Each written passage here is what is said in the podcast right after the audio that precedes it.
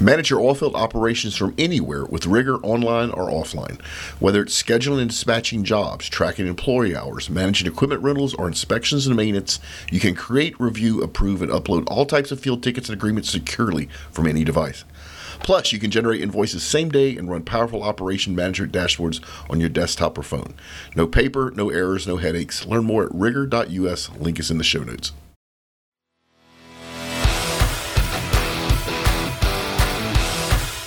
Welcome to the Oil and Gas Sales and Marketing Podcast, where every week your hosts Mark LaCour and Matt Bertram share proven strategies and real world tactics to help you connect with customers and close more deals. Let's do this. Hey, welcome back, everybody. We're actually, Matt and I are doing something a little bit different. We have a guest today, but before we get to the guest, Matt, we actually got a review, and I love this.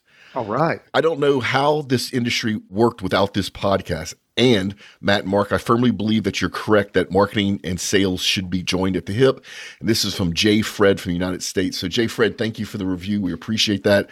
If you like what Matt and I are doing, we'd love to hear from you. Leave us a review. If you have suggestions for what we can improve, throw it in the review as well. And our guest today is Michael. It's Pedone. That's right. Yep. Which audience? I have been a fan of Michael's for over a decade and just never got around to reaching out to him and talking to him about it until we actually start this podcast. So I'm like a little fanboyed out to actually have him on the show. And our topic today is cold calling dead. And if it's not dead, how do you go about it effectively? Michael, real quick, introduce yourself and let's just jump into the topic. Yeah, sure. Well, one, thanks for having me on. My name is Michael Pedone. I'm the founder of salesbuzz.com. I've been a straight commissions inside sales rep for basically most of my adult working life. Never went to college. I barely graduated high school. Grew up, I would say, poor, at times below the poverty level. And sales was a lifeline when it was something that the better you get at, the more money you can make. And then you could pull yourself out of certain situations and then you can live a better life. And really, that's exactly what I did. Absolutely. Very effective at it. You've built a very good business. In the oil and gas industry, a lot of the sales teams out there have inside sales support. And traditionally, that inside sales support was literally dialing for dollars. And now there's some controversy in the industry. Like, does that still work? Does picking up the telephone and reaching out to people you don't know still work? And what is your answer? Yeah, so yes, it works for sure. The reason it doesn't work for most is because they don't know what they're doing. They had improper sales training. They don't want to do it. First of all, let me just say this. I don't think anybody wants to cold call. I don't want to cold call, but there's a necessity at times. If you don't have enough inbound leads coming in, listen, if you're in sales, your job is to generate revenue. You have to generate anywhere from at least a minimum of four to five times of what you're being paid if you're on a salary in order for that just to make sense for an organization. Now, I've been a straight commission sales rep forever and a day, so it's like there was extra motivation there for me, right? It's like nobody was handing me, especially when I got into sales way back in the day, nobody was handing me a base salary, whatever. It's like, here's the leads here's a phone, get to work, and if you don't close deals by the end of the week, you're out of here, right? And it was really that simple. That's how I got into it. And let me back up for a second. When I first got into sales, I was hired at this organization, and like it was a traditional boiler room, right? Like before, when boiler rooms were popular. I get there, and there's 80 sales reps are all on the phone, and most of them sucked. But there was always these same four to five people when I would go to look at the plaques on the wall year after year, month after month, whatever, always the same four or five people. So it was working for them. I was watching what they were doing. So it worked. And I listened to what other people were doing.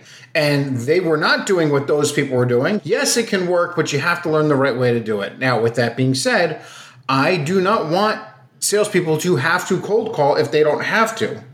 I would rather them handle inbound warm leads and then do your job from there. But the problem is this is a lot of times salespeople think they're great because they're getting fed leads, and when the spigot dries up, they start blaming everything else. You know, there's no leads, the marketing, the industry, the inflation, whatever. At the end of the day, none of that's going to keep your job. You have to make something happen. You have to do the outbound stuff. Now, the good news is this is when you learn to be very successful at doing outbound cold calling and you follow the process and you get really good at it, guess who gets the warm leads when they start coming back in again?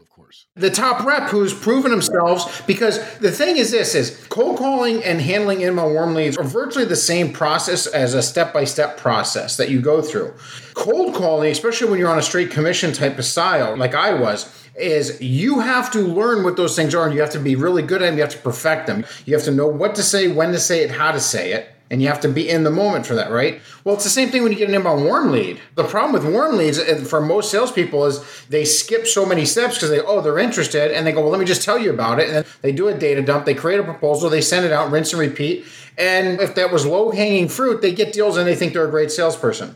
When the leads start to dry up, their numbers go down and they don't know what to do, and that's a problem. Yeah. Yeah. Totally agree. I actually like to cold call. I have one day a week that I pencil out because to me it's like hunting big game if you do everything right it takes a lot of preparation. You don't just jump into it.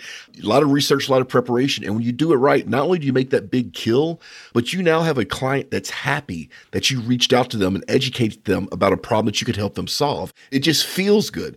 What i think cold calling is not is bugging the crap out of people and trying to get them to buy something they don't want to buy. And that's what i think a lot of salespeople think it is.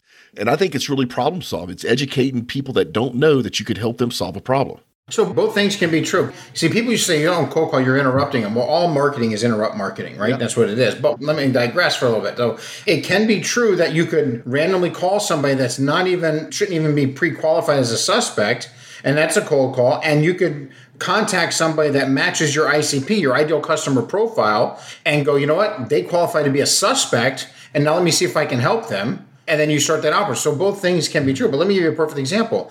I had this idiot send me this LinkedIn message today. First of all, I hope you're doing well. I trust you're doing well. Something stupid like that. And then the, this long thing about wanting to know if I ever need any help with web app development. Now, let me ask you a question. What would make them think that I would be qualified to even reach out to? I have nothing to do with web app developments or it's not even on my radar. They were probably using an automated whatever to just right? Spam people. Exactly. And so, with that being said, that's happening at mass scale, emails and through LinkedIn. And now everybody is on LinkedIn complaining that it's harder than ever to engage with you. And at first, I was going, harder compared to what? Because I'm going, when I got into sales, it was there's a phone book. Most people don't even know what that is. There's the white pages, the yellow pages. There's your phone. Start dialing. Today, you have things like LinkedIn. You have things like you can do webinars to generate mass amount of leads. There's tools that you could research to see that is that prospect even there before you call, rather than call randomly and go, that person hasn't been here for five years. Michael, we used to have to call directories and dial like one number up and one number down, and actually have to build the org chart of who those people yeah. were, and then write in what their needs were. Like we had to start building the information database that's already there with LinkedIn, et cetera. Exactly. So when they say it's harder than ever, like I'm talking to some of my colleagues that I'm still friends with that we started way back in the day with them, we're laughing like harder than what? But I get it now. What they're saying is it's harder than ever now because ever since Aaron Ross wrote Predictable Revenue, I think that's what it was called. If you don't know who Aaron Ross is, he was one of the original sales reps at Salesforce. And instead of calling people, he started to email blast everybody. And then it started to work and it grew it and scaled it. So he wrote a book and 10 years ago, whatever, everybody started doing that. What people don't understand from Aaron's perspective is there was a massive need for a cloud based, before cloud was a thing, CRM. Let me give you a perfect example. When I first started my first company, I needed to get like a CRM system going. At the time, it was Goldmine, there was Act. I was going to have to buy this hardware. I was going to have to install it here. I couldn't be remote. Like I'd have to be in the one location of that to access all that. I'm going, man, this sucks. As an entrepreneur, as a small business person, when I wanted to start. Well, Salesforce comes around and everything's in the cloud. It's 25 bucks a month at the time. I didn't have to spend thousands of dollars on this. There was a need for something like that. So, of course, that worked. It was one of those things where it would just blow up. But he writes about it. He says everything's great everybody tries to do it at scale. And sure, it might have worked for some people for a period of time, but it's so played out now. I mean, look at the message I got earlier today on LinkedIn. It's just a definite, like, why are these people sending me this stuff? And it's like a waste of my time. So now prospects are very guarded because they're getting bombarded with garbage yeah. day in and day out. The funny thing, Michael, that you don't know is on the show we have a segment at the end, and it's called the LinkedIn fail or tip of the week because that's how bad it is. It's now a segment on our show. So we have a lot of sales management that listens to us. It sounds like we all agree that cold calling does work, but it has to be done well. If you're thinking about building an inside team to cold call for your company, how should you think about this, and how should you go about getting the right people and training them? Okay, well, those are two separate issues. The first issue is getting the right people. So the right people is during the interview, you should put them on the spot and ask them to role play with you. 1000%. If they shit themselves, they're not the right person. So, with that being said, if they're willing to role play, no matter what they do, unless they knock it out of the freaking park, give them a little bit of a critique and go, okay, I like what you did there. I would like to see this a little bit different. Let's try it again. And if they do it and they were coachable, or even if they didn't do it exactly right, but they were willing to try, that's the person you hire. Because I would rather have somebody that's coachable over everything else. Mm. If they're defensive and this and that, or they don't want to train or role play, then don't hire them. So that's the best advice I could give as a base level if you're going to start hiring people for sales. The next thing is this is you have to properly train them. And if you don't know all the steps, if you cannot tell your team exactly what to say in each step of the talk track. There really is, from the time you pick up a phone to the time you get a final answer, there is a specific step by step talk track that doesn't matter what you sell, that every prospect has to go through. To help people visualize this, I ask them to think of baseball. Every time you pick up the phone, you're in the batter's box. Your objective is to get the first base first. Even if you hit a double, you can't run from the home plate across pitcher's mound to second base. You still have to go to first base first. So you have to know what the steps are. And if you can't teach them what the steps are, if you don't know what the steps are and you don't know what to teach them on what to say to get to each phase, then you have to get some outside training to make it happen. It's so funny. One of the things that I did, because I was literally like you, I was given here's actually like a training manual, and here's the phone, and it's a DOS like CRM system. Go for it. And it was kind of boiler room, like old furniture, all this. What I had to do is I didn't have anybody teaching me anything. So I just read the book and I wrote down all the things you say on the intro and I put them on a piece of paper and I said, okay, I'm going to say these things and I'm going to see if I can get to the next step. And then these are the things I say on the next step. And I wrote them all out and I had this big chart and I would try different things and then I would get down to like, these two or three things typically worked and then whatever. And then I kind of built a script that worked, let's say 80% of the time that would get me through that. And then I would deviate a little bit. And then after that, I didn't need that. But when I was starting out, I didn't have any support. I didn't have any crutches. And so I had that all written out because I wasn't right in front of them. So they couldn't see me on the phone.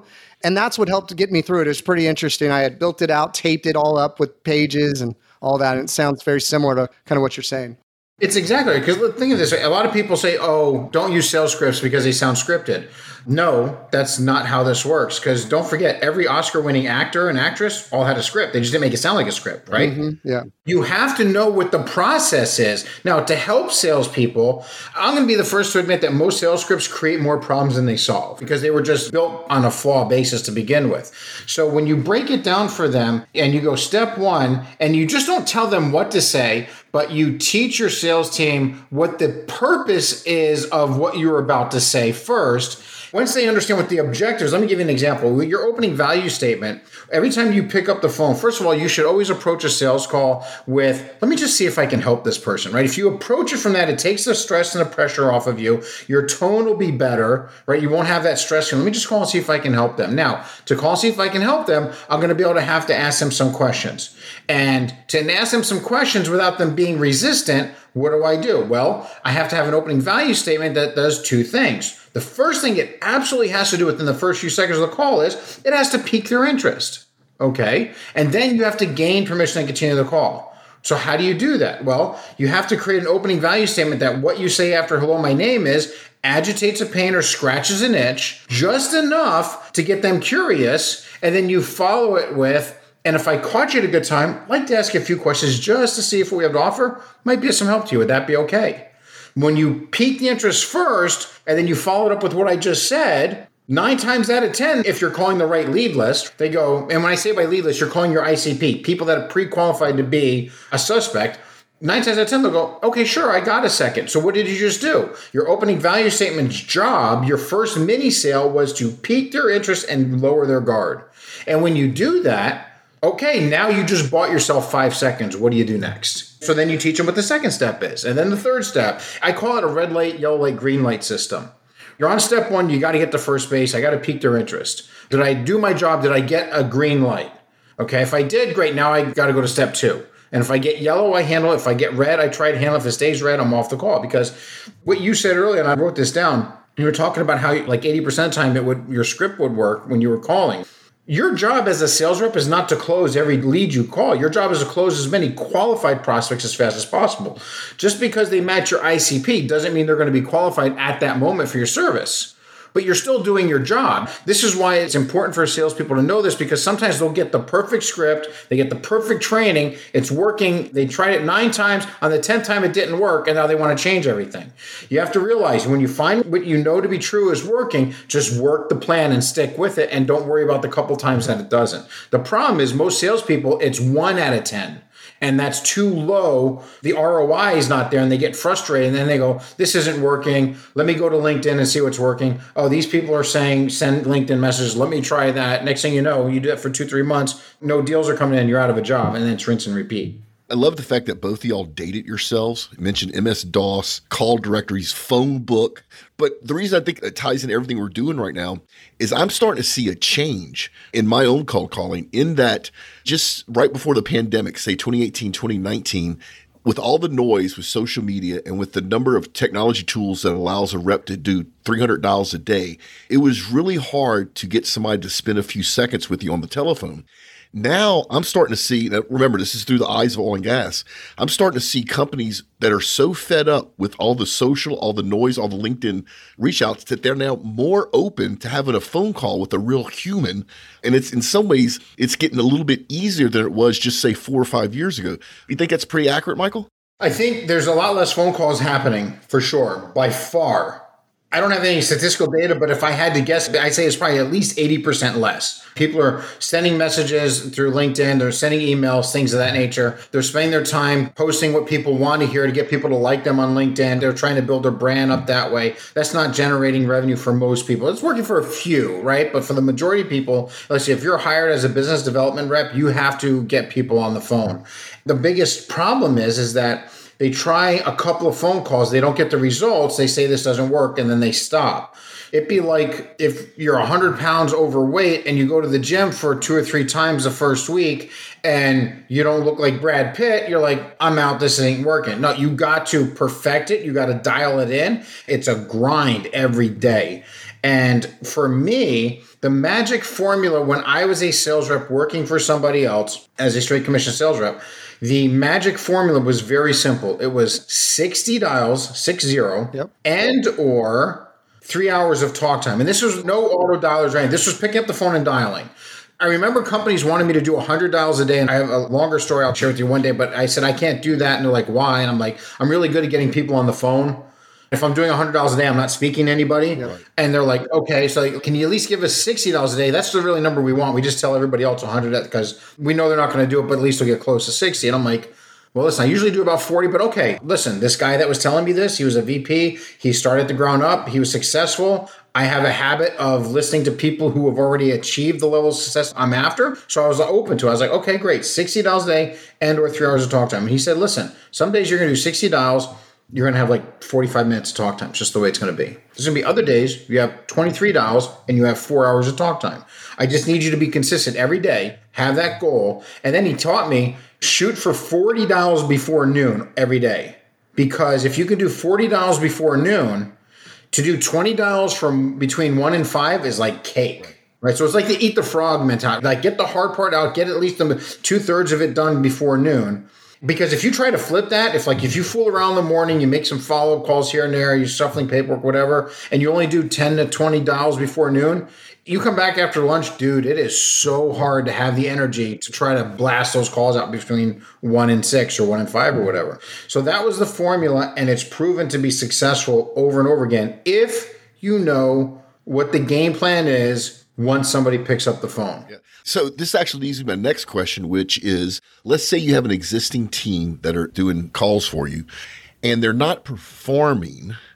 Can somebody like you come in and diagnose what's going on and help troubleshoot and help reset or train where there's gaps? Yeah, you don't even need me to come in because it's so simple to solve. I just put everything into an on demand course. And one, yes, people used to hire me and I would come out and it was tens of thousands of dollars. Now I just put into a course. Now it's a couple hundred bucks. They can take it and they fix and solve the problem. But I can do it at mass scale because the thing is this I don't care if it's oil and gas, computer software, technology, it doesn't matter. The sales process is the same. Yes, your industry is unique to you. The problems that they have and the solutions you have are all unique. What's not unique is like the game of baseball. It doesn't matter how you get to first base, whether you hit, get walked, get pitch, whatever, you got to get to first base first, then the second, third, and then home again. So there really is a formula there. And then you can custom create those steps to your vertical industry, but the steps are the same. So take an example. In the oil and gas industry, you got a team of five, they're struggling, you don't know what to do they have to learn that to pick up the phone, step one is you have to pique their interest. How are you going to do that? You have to agitate a pain, scratch, and itch. Well, how do you do that? Well, then you have to give them some examples. Then you create the script for them. You customize their vertical in their industry, and now you role play with each other. And the only thing salespeople hate more than cold calling is role playing. But iron sharpens iron. Get them out of their comfort zone and get them role playing for a few minutes, and then get them on the phone. But then the next thing is okay. You know what? The opener, it's working. I'm getting people to take my call. So let me give you an example of a bad opener, and I'll just do it in my industry. It'll just be easier that way. So if I called a sales director and I go, Hi, this is Michael Pedone, salesbuzz.com. The reason for my call is we provide online sales training, and I'd like to just set a time with you to see if what we have to offer could help your team. They're going to be like, Yeah, no thanks. Not interested. We're all set. We already have something that does that because I'm leading with the solution.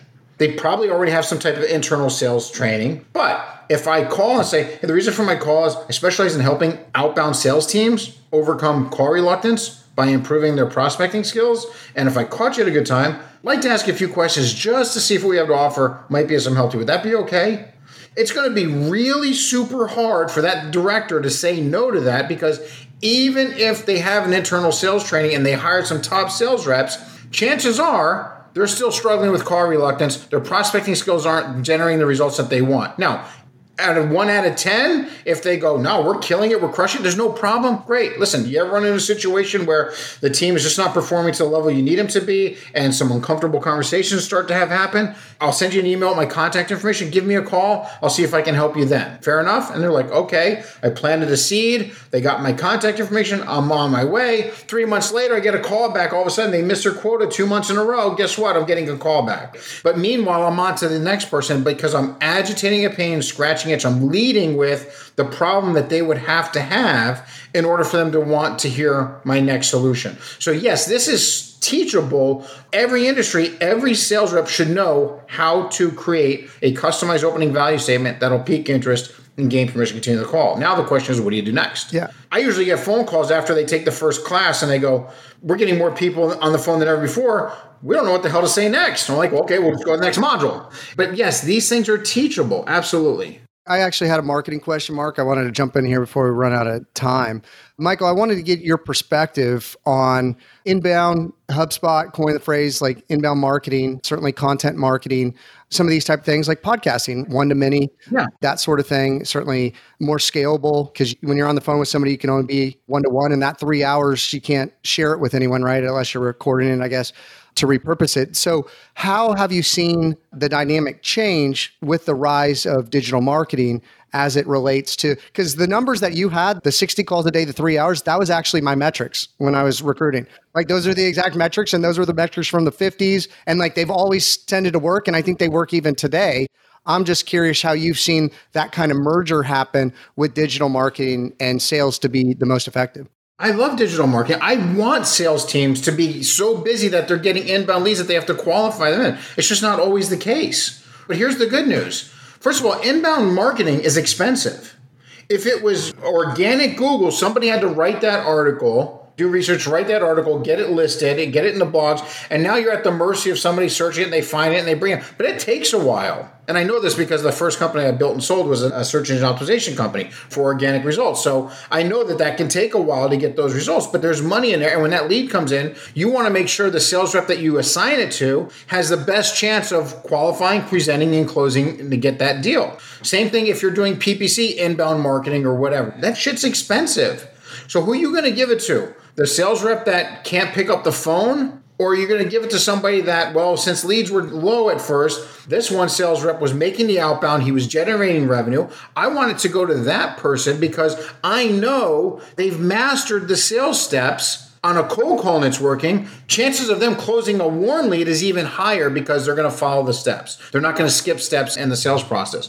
Yes, I think marketing should be generating leads for sales reps, and there's multiple types of leads too, right? So let me give you an example. I use marketing automation. Mark, you mentioned like you've been reading my newsletters for a while, right? If somebody reads my newsletter and then they pop on over to my course outline page, my marketing is going to send a notification that, hey, out of the 10,000 people that read this blog post, these 10 went to the curriculum page afterwards, right? So guess what I'm going to do? I'm going to stop what I'm doing. I'm going to pull them up in my CRM. My CRM is connected to LinkedIn Sales Navigator, so it pulls in their profile automatically, so I can see exactly who they are. If they're an individual sales rep, low on the priority poll, right? But if they're a sales director or a small business owner or something of that nature, right? That's more my ICP. I stop what I do and I call them.